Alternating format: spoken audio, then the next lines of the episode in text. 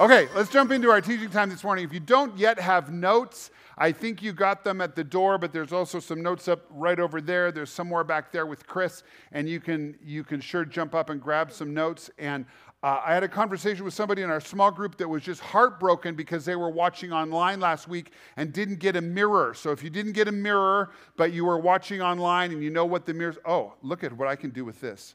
This is awesome. Am I getting you there? There right there. Vern. Sorry, as if you needed that today. Okay, anyway, you can pick up a mirror and, and that'll remind you that you are created in the image of God and you are reflecting his image. Last week was good. This week we're going to be in uh, 2 Corinthians chapter 4, and I'm really excited about this. If you're joining us for the first time or if you've been away for a while, we are in week five of our teaching series called JPS, and we're talking about this turn by turn navigation with Jesus that we find in the chapters of Second Corinthians. And many of our small groups are reading through Second Corinthians together, and we're just kind of going chapter by chapter. And uh, last week we started with something, we, we were talking about the veil. And this week we're going to pick up with that idea. So if you weren't with us last week, um, I, I just want to I want to ask this question that I've been talking with other connectors about all week long. And the question is this How do we share Jesus with unbelievers in a way that they will receive? This has been a question that, that I've been wrestling with myself, and I've had so many conversations this week about this question. Last week I shared with you about the veil that we read about in 2 Corinthians chapter 3. We went back to the Old Testament story where Moses was wearing a veil. And I shared this with you about, about the veil. This was Paul's point in chapter 3. The veil, Moses put on a veil over his face to shield people from the presence of God. Now, if you weren't with us last week, I, I want to really encourage you to go back and listen to last week's message. And this is why I had uh, asked Kelly to share about how to find past messages in the app. And, and, and I should have told you why. That would have helped you a little bit. But we do have ADO files, audio, audio files and, and, and video. You can go back, you can look through the app and find our. Anyway, I hope you'll listen to last week if, if you weren't with us last week. But this idea of the veil is so important because we all can be inclined to veil the presence of God. Last week I talked about two ways that can happen. Sometimes we are so afraid of God's presence that we put on a veil. I don't know if that's you. But, but sometimes, I know in my life, looking back, there have been times when I just didn't want to really stand in the presence of God because I felt so ashamed of myself. And, and last week, one of the big things I wanted you all to hear was that you don't have to be afraid. Take the veil off. But also, and this is where we're going to go today, sometimes we wear a veil even though we are radiating the presence of God we, for whatever reason, wear a veil because we are shielding other people from really seeing his glory. I think the biggest reason we do that is because of fear. And so I, I encouraged us all last week to lift the veil and let the light of Jesus shine through us. And, and so, starting on Monday morning in our prayer group, we started talking about how do we shine the light of Jesus on unbelievers in a way that they will receive. And one of the conversations I was having was with, with somebody in our prayer group who struggles a little bit because her family members aren't interested in Jesus. They don't want to hear about Jesus. They're, I, I, it might be a stretch, but I think they're actually a little bit hostile to the gospel, if you know what I mean. And, and, and so we're asking this question how do we shine Jesus? For these kinds of people? How many of you have somebody in your life that you would like to shine Jesus brightly into? Okay, so this is a question that we're asking. Second Corinthians chapter 4 gives us some good insight into this struggle. Now, the verses are going to be up on your screen, but if you want to turn in your Bibles to, to 2 Corinthians chapter 4, If you've got a uh, if you've got a virtual Bible on your phone, you might want to use that. I'm going to be in the ESV version this week. I, I like how these Second Corinthians verses are put in the ESV. You could choose that one. But let me set this into context a little bit this morning before we start reading in, in chapter 4. In chapter 4, Paul I'm, I'm, reading between the lines a little bit here, but what we pick up in Second Corinthians is that Paul is being accused of being a worthless apostle. Now, if you've been a Christian for any length of time and if you know your Bible at all, you know that is such a ridiculous thing to say that Paul would be a worthless apostle. There are very few human beings that contributed more to the growth and expansion of Christianity than the apostle Paul. He was huge. But the Corinthians were really asking the question Does your ministry, Paul, have any value? You see, they had encountered these other teachers, some, some Jewish teachers, and some people that later on in Second Corinthians we read about being called super apostles. And these people were saying, Hey, we're better than Paul. We have more to offer than Paul. And, and the, the Corinthians were kind of being sucked in. And, and, and, and Paul was experiencing this opposition to the gospel from the Corinthians, as strange as that is. He was experiencing conflict, he was experiencing pushback. And listen, you and I both know that the last thing we want when we're trying to shine Jesus into people's lives, the last thing that we want is conflict. And if you've experienced conflict or opposition when you've been shining Jesus into people's lives, I want you to know don't be discouraged. It happened even to Paul. And Paul was the best one who ever lived at doing this. And, and so, in, in some ways, I think we can expect opposition, we can expect pushback. And I want to pick up now in 2 Corinthians chapter 4, starting at verse 3. Here's what Paul says He says, even if our gospel is veiled, here's this veil metaphor again. Even if our gospel is veiled, it is veiled to those who are perishing. In their case, the God of this world has blinded the minds of the unbelievers to keep them from seeing the light of the gospel of the glory of Christ, who is the image of God. Now, there's a whole lot there, and I'm going to ask Shane to just keep that verse up there on the screen. I want to talk about a couple of things in this verse just to bring a little bit of clarity if this doesn't make complete sense to you. First of all, he's talking about shining the light into the lives of unbelievers. You see the word unbelievers there on the, on the fifth line down, okay? When we shine the light of Jesus on unbelievers, uh, they're, they're their eyes are blinded by what Paul calls the God of this world. Anybody want to guess who that is? The God of this world is Satan. It's the deceiver. He is the one who is trying to capture as many hearts and minds as possible and separate them from God. Satan, now we learned something new about the veil. Satan is the one who sometimes will veil people from seeing the clear light of Jesus. So even when we choose to lift the veil, we're just letting the light shine and we're doing our very best to help people discover Jesus. There is a spiritual opposition at work that is keeping people blinded. Now, the other thing that I think is really interesting in this verse is up there uh, in the, in the uh, second and third lines. The gospel is veiled to those who are perishing. I found this phrase very interesting and I pushed into the meaning of this phrase a little bit. And what I found is that in the Greek language, the New Testament is written in Greek. In the Greek language, this word is very specific. This is talking about people who are actively choosing to die. Not physical death, but spiritual death.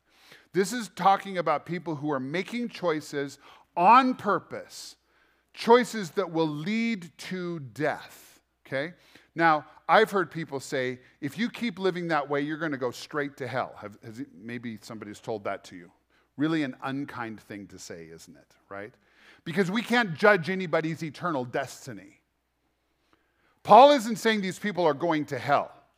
But he is saying these are people who are living a life which the, the, the consequences of which are death. They are perishing. Does that make sense to you? And so you and I have these people in our lives. We are encountering these people in our lives. They might be family members, they, they could be coworkers, they could be classmates if you're in school. These people have been blinded by the God of this world. And so what's happening here is we are shining the light of Jesus into the lives of these unbelievers, and we are wading right into spiritual conflict. Now, the challenge we have is sometimes spiritual conflict can look a lot like personal conflict. But what Paul is saying to us is listen, there's a spiritual conflict that's at place, and you've got to know how to deal with this. Let me read one more verse to you, and then, and then I'll share with you where we're going. Verse 7 in 2 Corinthians chapter 4 says this But, in spite of the fact that we have all this conflict, but we have this treasure in jars of clay to show that the surpassing power belongs to God and not to us. Now, this last week in, in our small group, we were working through uh, 2 Corinthians chapter 3, and, and, and we've got some folks in our small group that are new to the Bible, and, and boy, all the metaphors that Paul uses can really be confusing. If, if you are reading through 2 Corinthians with us, there's a whole lot of metaphors, and it takes some time and some study to figure out what they are. Here, Paul says, We have a treasure in jars of clay I'm going to explain to you exactly what that means, and we're going to go back to the Old Testament. But first, I, I want to know, I, I want you to know where we're going. Here's our destination today. Jesus is our navigator, and he's taking uh, us somewhere. Here's where we're going today. This is what I want you to know. You've got to deploy spiritual strategies whenever you encounter spiritual opposition. In other words, what I'm, what I'm saying here is we can be tempted to fight with people when we believe that we're right and they are wrong. But when you discern that you are facing spiritual opposition, spiritual conflict, you've got to discover the spiritual strategies that you can de- deploy, or you're never going to be effective at shining the light into the lives of unbelievers. Where we're going today is to deploy spiritual strategies whenever you encounter spiritual opposition. Does this make sense?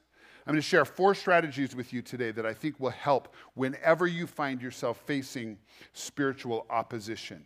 And, and these principles can apply to any kind of conflict that you might encounter, not just with, with unbelievers, but this is especially what I want to talk about today. So, now, if you have your Bibles, uh, would you turn to the Old Testament book of Judges?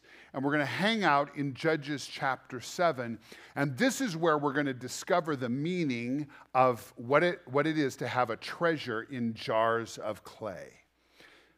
Paul loved the Old Testament writings. And, and a lot of the metaphors that he uses in 2 Corinthians come from the Old Testament. This one is in Judges chapter 7. I, I, don't have any of this up on the screen, so if you want to follow along visually, turn in your Bibles there. I'm going to be reading from the New Living Translation now, now that we're in this, this account. Now, let me say this this is a historical record. Judges chapter 7 is a historical record of a war that took place between the people of Israel and the armies of Midian. Midian was an ancient nation in, in the Middle East that was one of the main enemies of Israel, and there was this conflict that was taking place with them. And, and today, I just want to put all my cards on the table. Uh, we're looking for spiritual insight from this account today and understanding that none of us are called by God to go and kill people who aren't following Jesus. Okay? That probably goes without saying, but I just want to put that out there. Okay? Our call is not to destroy people. Our call is to bring people to Jesus who will save them from themselves. Okay? So we're reading about a war, but how we're going to apply this is in a spiritual way. I'm using this as a metaphor because that's what Paul does. And, and, and I want to remind you, we've said this so many times everything in the Old Testament points to Jesus. And so, what we're going to see here is, is pointing to the life of Jesus and, and how we can live in, in the light of Jesus and, and learn these strategies. So, we're going to start uh, right at the beginning of Judges chapter 7. Are you there with me? Okay, Judges chapter 7. Uh, here we read about a guy by the name of Gideon. You remember Gideon? Some of you might remember Gideon. Gideon was this guy who was called by God to become a, a, a deliverer of, of Israel. And when he heard God speak to him, he, he's like, You're not talking to me. I, I mean, I'm not that guy, right? And, and so then he started testing to see if, if God was really talking to him. And he, and he put out a fleece. Do you remember the whole story about the fleece? Okay, here's the deal about fleeces Gideon wanted to test God and see if God was really talking to him accurately, so he just kept changing it up and trying to trick God. God every time confirmed what he was saying to Gideon. Anyway, this is the guy that now we're reading about in chapter 7 who is engaged in a war with the armies of Midian. Here we go. So Gideon, and there's his other name there that I can't even say. Gideon and his army got up early and they went as far as the spring of Harod. The armies of Midian were camped north of them in the valley near the hill of Moreh. And the Lord said to Gideon, You have too many warriors with you.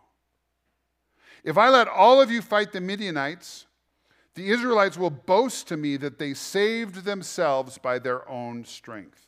Therefore, tell the people Whoever is timid or afraid may leave this mountain and go home. So 22,000 of them went home, leaving only 10,000 people who were willing to fight. Now, listen. This is not Warfare 101. This doesn't make any sense from a military perspective. Why would you send home two thirds of your army when you're going to engage in a battle? Okay? You, you, remember President Bush when he said we're going to bomb the Middle East and it's going to be what? Shock and awe. We're going to bomb the crap out of them. Okay? That's military 101, right? God says, listen, no, th- this is different. Why? Because this is spiritual opposition. Something different is going on here. This is not physical battle, this is spiritual opposition.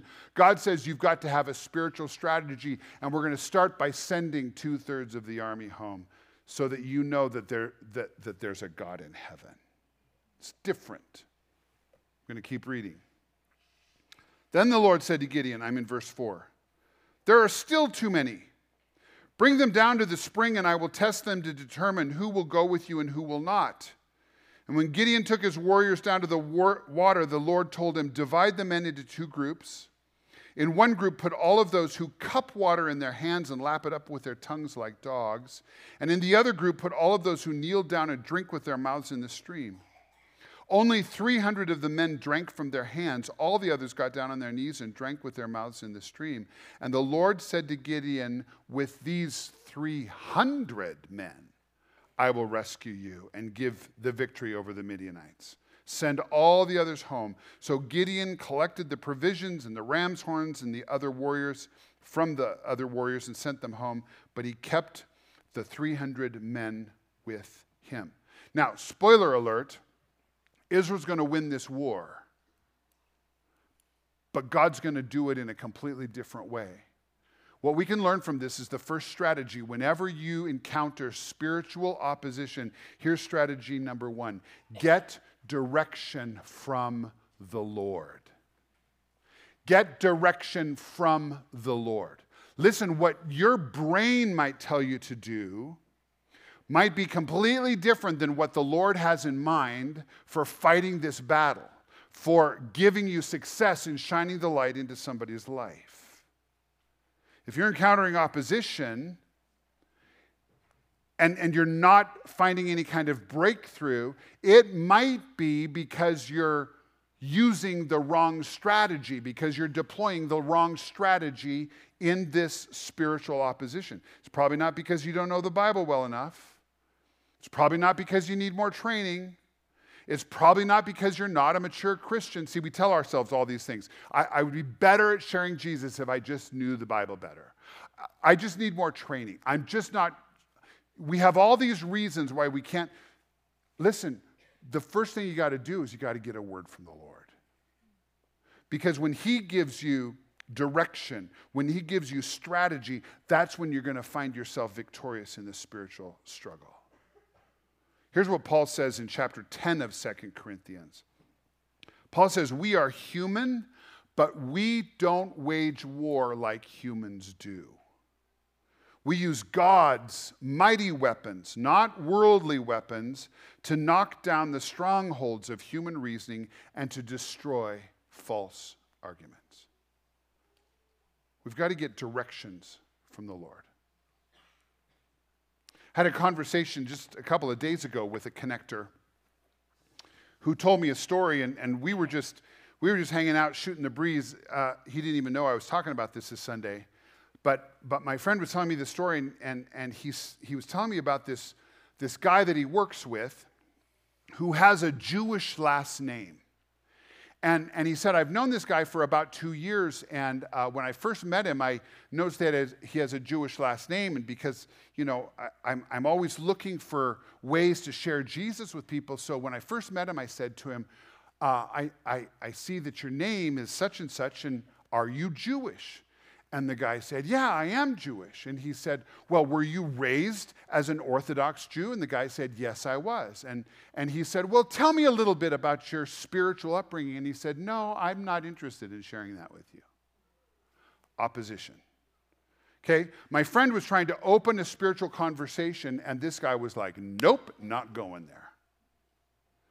And, and, and and my friend was wise enough to know okay there's opposition here. I better i better just wait until i know what god wants me to say to this guy. So he just waited and he respected those boundaries that this guy doesn't want to have any kind of a spiritual conversation.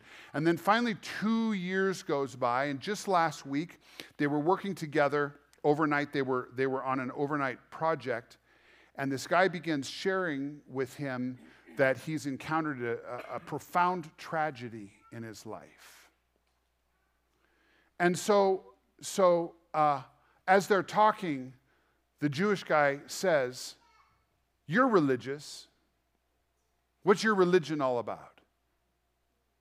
He opened the door. And the response was just to share John 3:16 with him. Now, he'd been asking the Lord for two years, how can I share Jesus with this guy that is walled off? So he said, well, God loves people so much, loves them so much, that he sent his son to die so that all of us could put our faith in Jesus and be reconciled back to the Father and we'll spend eternity with the Lord. And the Jewish guy goes, What's the Jewish version of that? Well, Yahweh loved people so much that he sent his son. His son's name is Yeshua. And Yeshua came as the final sacrifice so that nobody ever has to go to the temple and offer sacrifices ever again because he made one sacrifice that ended all the sacrifices, and now we can all be sac- uh, reconciled back to Yahweh. You know what this guy said? Heck yeah, how do I sign up for that? Breakthrough. Breakthrough. Listen. Hmm. I went, I went to Bible school. One of the first classes I ever took was Evangelism 101. I took a course on how to share Jesus with people, okay? And we learned all these different things. And I know the textbook, listen, I've never used any of those strategies. It just, what a waste of a few thousand dollars on that class. Because if you're going to shine the light of Jesus into somebody who's got spiritual opposition, you're going to need to get direction from the Lord and do it differently than you think you do okay? And that's when you're going to find somebody opening up to Jesus like this Jewish brother did. Now, here's, here's the end of the story. It's kind of comical. Um, we, we were talking, and, and he said, by the time he said, heck yeah, how do I sign up for that? He said, we'd come to the end of our shift, and we were standing out by our cars, and, and he, said, I know I should have closed the deal and asked if I could pray with him, but I just said, we'll talk about it more later. And they got in their cars and drove. So it's still ongoing, but if, if I get an update, I'll let you know how that's going. Get direction from the Lord. Okay, let's keep reading about Gideon. I'm picking up in verse 8 of Judges 7. Now, the Midian camp was in the valley just below Gideon, and that night the Lord said, again, here's God speaking to Gideon, which is awesome Get up, go down into the Midian camp, for I have given you victory over them. But if you are afraid to attack, go down to the camp with your servant Purah. Everybody say Purah. Listen to what the Midianites are saying, and you will be greatly encouraged, and then you will be eager to attack. So Gideon took Purah and went down to the edge of the enemy camp, and the armies of Midian and Amalek and the people of the east had settled in the valley. Look at like a swarm of locusts. You remember how many people Gideon had? 300. Their camels were like the grains of the sand on the seashore, too many to count. Gideon crept up just as a Midianite man was telling his companion about a dream. The man said, I had this dream, and in my dream, a loaf of barley bread came tumbling down into the Midian camp. It hit a tent, turned it over, and knocked it flat. And his companion answered, Your dream can only mean one thing. God has given Gideon, son of Joash, the Israelite, victory over Midian and all of its allies. And this was a game changer for Gideon. Remember Gideon and the fleeces? He was always trying to see if God was going to really do what he said, right? Here's strategy number two if you're taking notes listen for confirmation. Listen for confirmation. Listen, we can, we can feel a little insecure. We hear God give us direction. We know what He's saying to our hearts, and sometimes we're just not sure if that makes any sense. But do you know how good God is? He will give you confirmation if you just listen for it. It's all through the scriptures. Just, just one verse that I'll use to, to, to share with you. In Mark chapter 16, it says that the disciples of Jesus went everywhere and they preached, and the, the Lord worked through them, confirming what they said by many miraculous signs. Once you get direction from the Lord, if you just spend some time listening, open your eyes, pay attention, the Lord will give you confirmation. It's a really good biblical example of how to be effective at listening to the Lord and then acting on what he says. You might be asking, how do I how do I hear confirmation? How do I get confirmation? Well, if you hear God saying something to you, maybe run it by a friend, somebody somebody that you trust spiritually. I run things by my spouse. Chris is very, very spiritually wise. I trust her implicitly. You could, you could run something that you feel like God has said to you by your, your small group. You could run it by your servant Purah. Find somebody and ask for confirmation. This afternoon, Chris and I are meeting with a couple. If you were here with us several weeks ago when our missionaries, Jane and Cheryl Taylor, were with us, at the end of the message, I shared with all of you that I feel like the Lord is sharing with me that I need to reach out to somebody with, with a, a prophetic message for them. And I ran it by Chris, and this afternoon we are meeting with a couple, and, and uh, Chris and I are on the same page. This is what the Lord is doing, this is what the Lord is saying. I can't wait. I can't wait to see what the Lord is going to do. Okay? So get direction from the Lord and then seek confirmation. Let's Let's go to the next one, strategy three. Picking up at verse 15.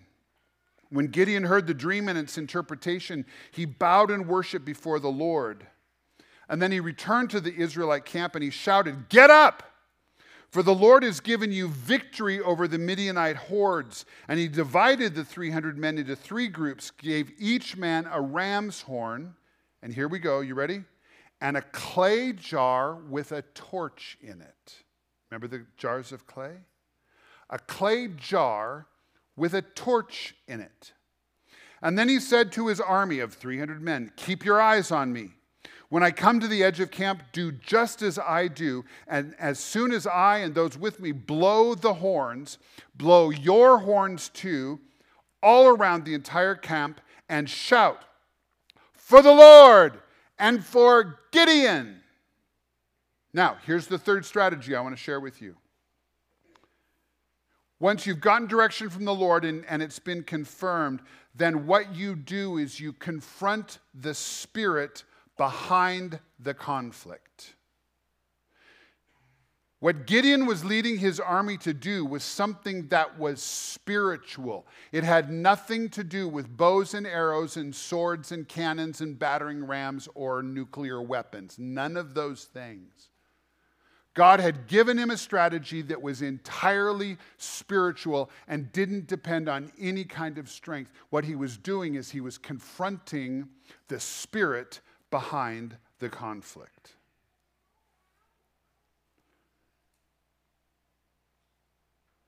What you and I need to know is that our confrontation, the opposition you may feel from somebody that doesn't have any interest in Jesus, or, or even sometimes people are hostile to us because we're Christians, if you've been there, you got to know it's not about the people, it's about the spirit that is motivating those people.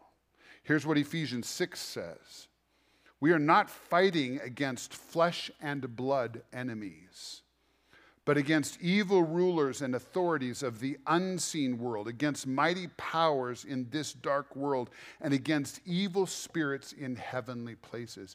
You're not fighting with people, friends. You're, you're confronting spirits in a spiritual realm. So you have to use spiritual weapons. What does this look like? Well, when you engage in the conflict, you might get angry. What would Jesus say? Jesus would say, Turn the other cheek. That's confronting a spiritual enemy. You might get offended. Have you ever been offended by an unbeliever? What would Jesus say? Forgive them in the same way that you have been forgiven. You might be tempted to lecture and condemn and say, if you keep that up, you're going straight to hell. Just mean, ugly. Or you can confront the spirit behind the, behind the conflict in your prayer chair. What does that look like? Oh. God, I've got this friend. His mind has been veiled by the God of this world. God, my friend is actively perishing.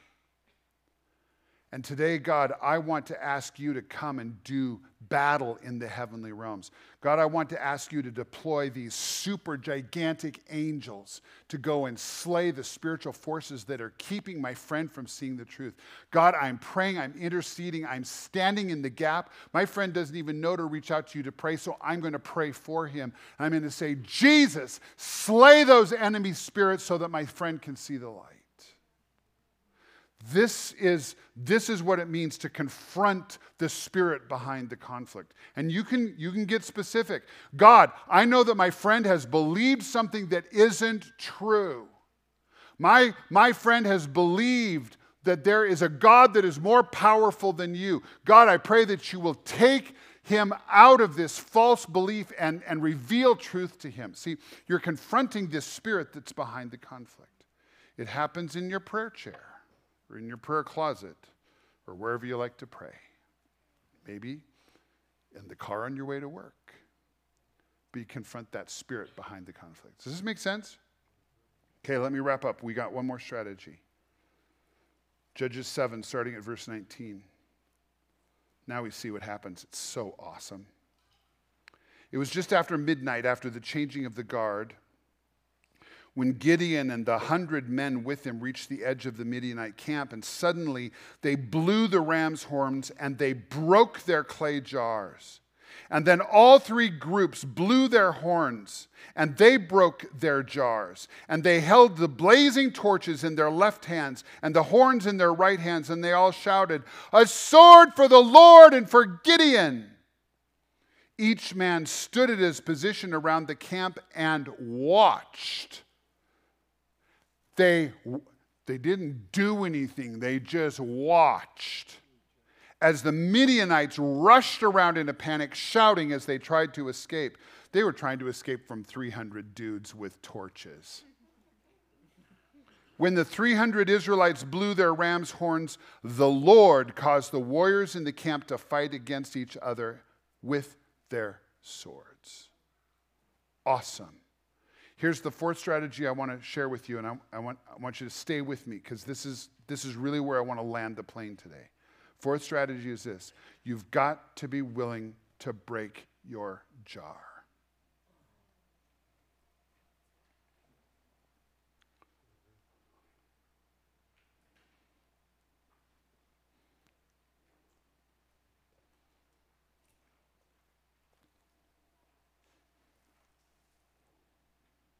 What was inside the jars? Light. Light. But they had to break the jars for the light to shine out. Let me take you back to 2 Corinthians 4. It's up on the screen. Just look at the screen. Paul says, We have this treasure in jars of clay. What's the treasure? The light. It's Jesus shining out from you because you are radiating the life of Jesus. But it's in this clay jar. What's the clay jar? It's our bodies, it's our humanness, it's who we are. We have this treasure in jars of clay to show the surpassing power belongs to God and not to us. This is a direct reference to the, the fight of Gideon. Gideon didn't win the battle with his human wisdom and, and his superior firepower. He won the battle because God won the battle for him. And then Paul goes on. Look at this next verse. Paul says, We are afflicted in every way, but we are not crushed. This is talking to these jars of clay. We get afflicted, but the good news is we're not crushed. We're perplexed, but we're not driven to despair. We're persecuted, but God never forsakes us. We are struck down, but we are not destroyed. Now, listen, you and I can get so afraid of the persecution or the rejection or the ridicule or the conflict that we just want to keep our jars intact. But the light will never shine out of your jar if you're not willing to break the jar. And you and I have got to be willing to step out and take a risk that might be a big risk, or the light will never penetrate the darkness. I can hold my jar up in my hand and just say, Let light shine out. But until the jar is broken, nothing's ever going to happen. Are you willing to pay the price? Shining light into the lives of people who are perishing might cost you a lot. Here's what Jesus said God blesses you when people mock you. God blesses you when people persecute you. God blesses you when people lie about you and say all sorts of evil things about you because you are my followers. We can just hold on to that, that jar of clay and we might never take the risk to let people mock us or persecute you or lie about us. Are you willing to take the risk? Jesus says you're blessed. The next verse, man, this stuff messes you up. Jesus says, Be happy about it. Woohoo! Be very glad. Oh, yeah, Jesus. Why? Because a great reward awaits you in heaven. What's the reward?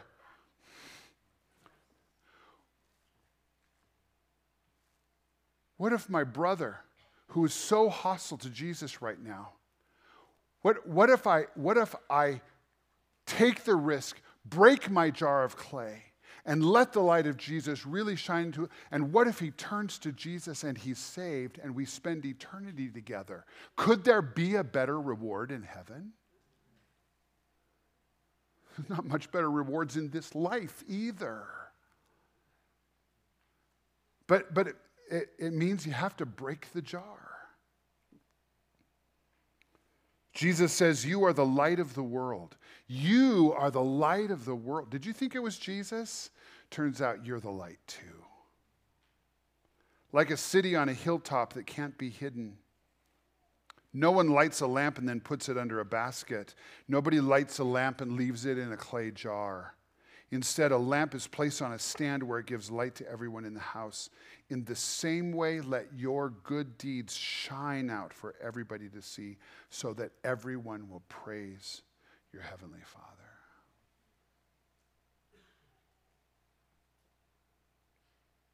What would it look like for you to take a risk? What would it look like for you to break your jar of clay? We've got a lot of connectors that do all the time. And I had another conversation this week with Missy. Missy, will you come? And um, I was so moved when, when Missy was telling me this story.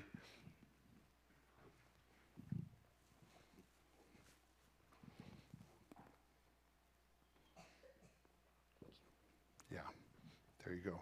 I was so moved, Missy, when you were, I'll get out of your way. When you were sharing your story with me. All right. Um, I just had the opportunity to sit down with Russ this week and um, share about um, our prayer walking group. Um, there's been many stories and many encounters that we have had. And um, just one of them um, was one time I was sharing, it was probably about a year ago. there was about eight of us that we, we just began to pray about where we're going to meet. And then we we all gather at a certain time and we get out and we um, we first gather together as a group and we talk about our prayer needs and if there's anything that we need to lift up for each other. And then we begin to ask the lord for discernment of the neighborhood that we're in. We ask um, him to give us empathy for others that are in the, the neighborhoods. And we ask us ask him just to give us insight on site. And so that particular night, um, we began walking around the neighborhoods and um, we stood in front of a particular home, and I knew whose home it was, but not many others did. And um, we began to pray for a very long time. Um, and one person said, We cannot leave until we have a breakthrough here. We feel that there's something here. And, um, and then when we got done, we just, we just we felt so good about that. And then as we circled around the neighborhood, we came around to uh, another, um, uh, there were some people standing out in front of their uh, house, and, and all of a sudden, I just, I just looked up and I go, that's our next one. And then everybody in the group felt the same way. So we started heading toward this man. And um, all of a sudden, he said, What are you all doing? You know, just out of curiosity. And I just said, um, We're just out in the neighborhood encouraging others. And um, he goes, Are you from a church? And I said, Well, there's eight of us, and we're representing a few different churches. And that particular night, we had River Rock of the Nazarene, we had Abundant Life, we had Summit, and we had Connect and Refuge all represented. So that was very cool because he said, whoa, that's cool. There's like more of you. I mean, from, he goes, how did you get together? And we just started meeting and everybody asking everyone else and, and other churches started joining. So it was really cool. And um, he's like, and then we just started talking to him. And um, before um, we were kind of getting ready to walk away, he's like, well, aren't, aren't you going to do what you do? And I was like, Yeah, you mean pray? And I said, Do you have a prayer need? And he just stood there and he thought for a minute and he goes, Well, yeah, my father in law is not doing well health wise. He goes, But I, I don't do that pray, praying stuff. And I said, Well, you, you don't have to do it. You can just let us do it. And he's like, Okay. And so um, we began to pray over him. And once you know it, he had tears in his eyes. And, and um, when we were done, he just stood and he just smiled. And he's like, That was cool, man. That was cool. And, um, and then we walked away. And every time we walk away from these experiences, we're so, so, so encouraged because God really just encourages us each and every time. I mean, we've been going into homes, um, and we, you know, oftentimes we'll get together in the spring, and we'll sit down, and everybody will write on index cards where their heart is and where they want to pray, and then we begin to pray about how to plug that into our calendar. And if something comes up that just doesn't quite fit in the calendar that week, like if there's another need in the community, we say we got to go do that instead. We're not, we're not sticking to the, the written out calendar, but we just go. And we have just been so blessed. And, and um, we're getting started again this Tuesday night. Um, we're meeting uh, um, the second and fourth Tuesdays of the month um, from 6 to 8. So if anyone wants to join us, you'll be so blessed. Thank you. Can I just ask you a couple Oh, of questions? course. Yeah, still, still here. Um, Right?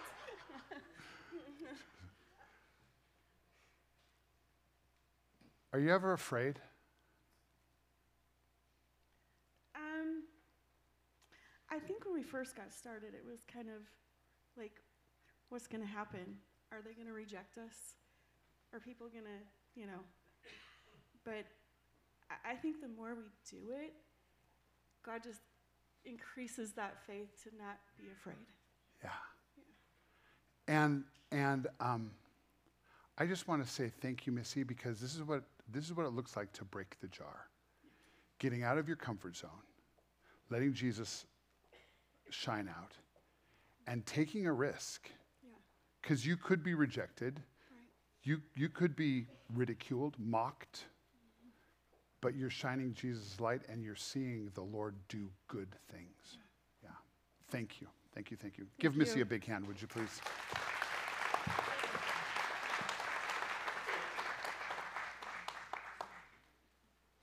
Okay, those of you that are serving communion, would you take your places? And, uh, and we're going to receive communion as we end. And um, as they're moving, all the rest of you stay with me for a second, okay?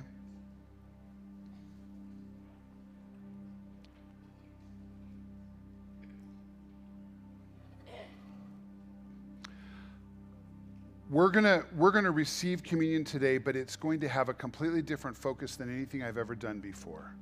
Wasn't sure what we were gonna do today to end this teaching time, but uh, when we were praying in the back, I just felt like the Lord gave me a picture that today, sharing in the bread and the cup was going to be a prophetic act for us as a, as a community of Christ followers.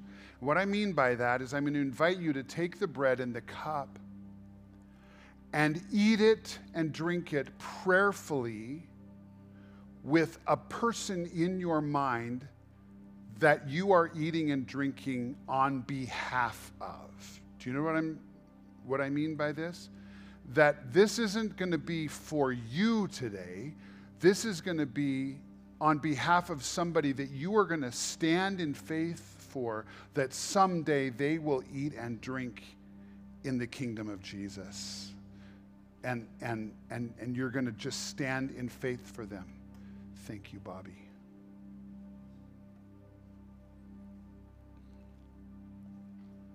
So, um, as, as we're served, I'm going to pray.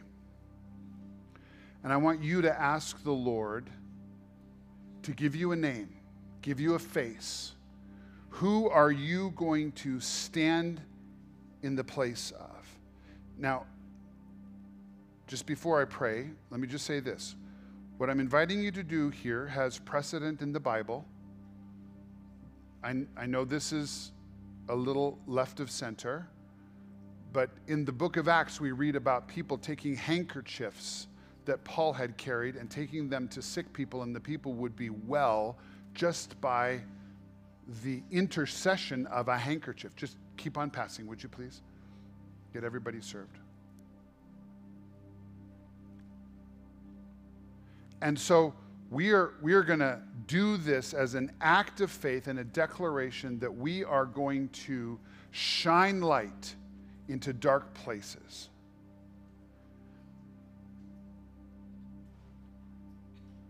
So I'm going to pray. You don't have to close your eyes if you're being served. In fact, don't, or it'll spill all over you. But just listen while I pray. Listen. God, I want to ask you today to give us a name. Every individual in this room, will you give us a name? Will you give us faith, Lord? I, I pray so often, I, I ask you to increase my faith because sometimes I feel like my faith is small. Lord, will you increase our faith today? Every one of us in this room, will you give us more faith? So that we can really believe that you're going to be at work in this person's life. And then, Jesus, as we step out of our comfort zone and choose to break these jars of clay in whatever way that means for each individual, Lord, I pray that you will give us courage, that you will give us words, Lord, that you will give us very practical strategies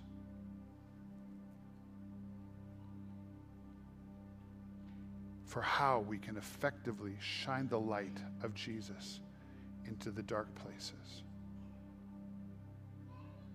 Lord, we have people in our lives that we love deeply.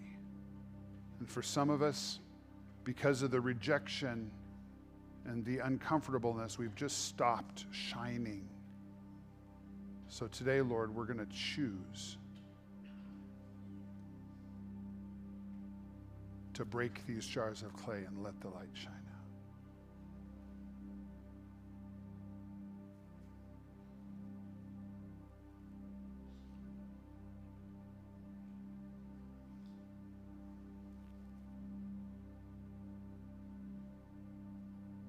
Okay, now before we eat and drink, hang on just a second. If you're here today and you're not yet walking with Jesus, Maybe this message is just for you. You need to know that Jesus loves you and his light is shining into your life. I want you to know that this bread and this cup is not anything that would ever condemn you, but this is an invitation for you to come into a life with Jesus.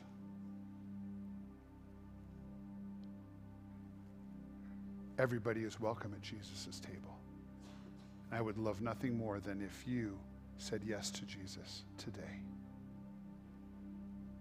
So I'm going to pray for those of you today that are maybe saying yes to Jesus in this moment. I'm going to pray for you right now, and then we're going to pray for the people that we're eating and drinking for. So, Jesus, for anyone in this room, anyone online,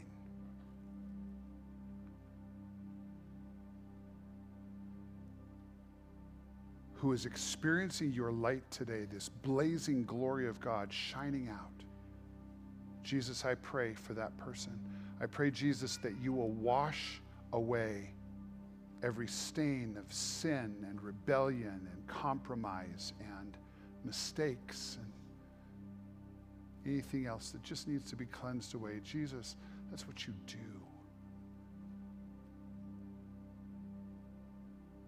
And Jesus, I pray that you will welcome these people, whoever they are, welcome them in to your kingdom, this, this world in which you are king, Jesus.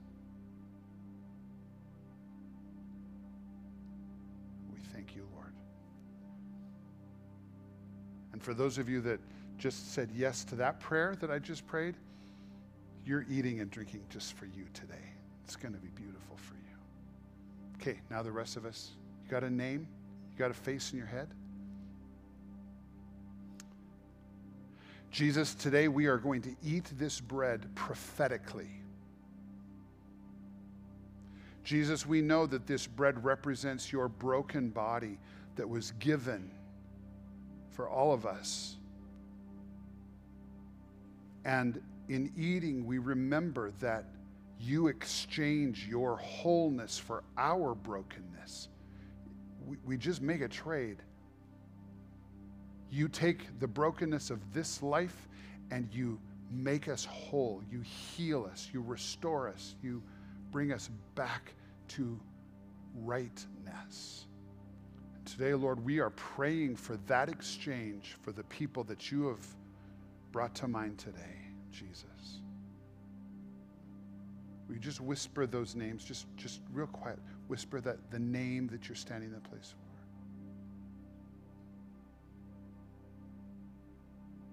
for. Now let's eat.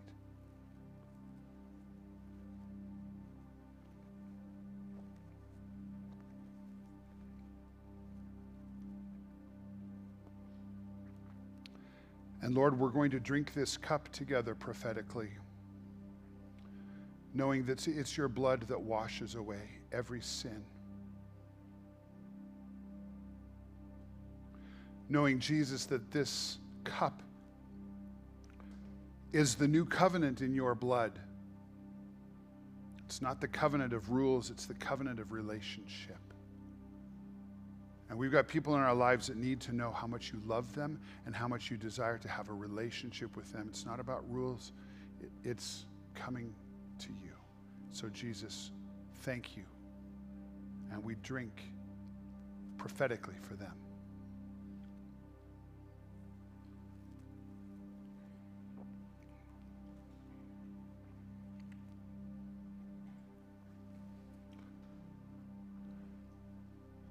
Okay, now, will you raise your hands like this?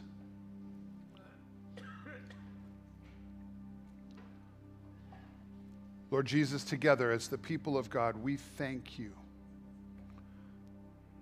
for the gift of grace and for the gift of new life that we have experienced. We thank you, Lord, for the privilege of being able to intercede for people who don't know you yet. And today, Lord, we believe and we declare that light will shine in the darkness. We, we believe and we declare that as we break our jars and let the light shine out, Jesus, you're going to do something extraordinary. Jesus, we're going to take risks. We're going to be bold. We're going to be courageous. And Jesus, we're going to see people come to know you. And we're going to welcome them into the kingdom of God. Jesus, thank you for being our King. Thank you for being on the throne. We love you, Lord. It's in your name we pray. Everybody say amen. Amen. So be it. Okay. God bless you, everybody.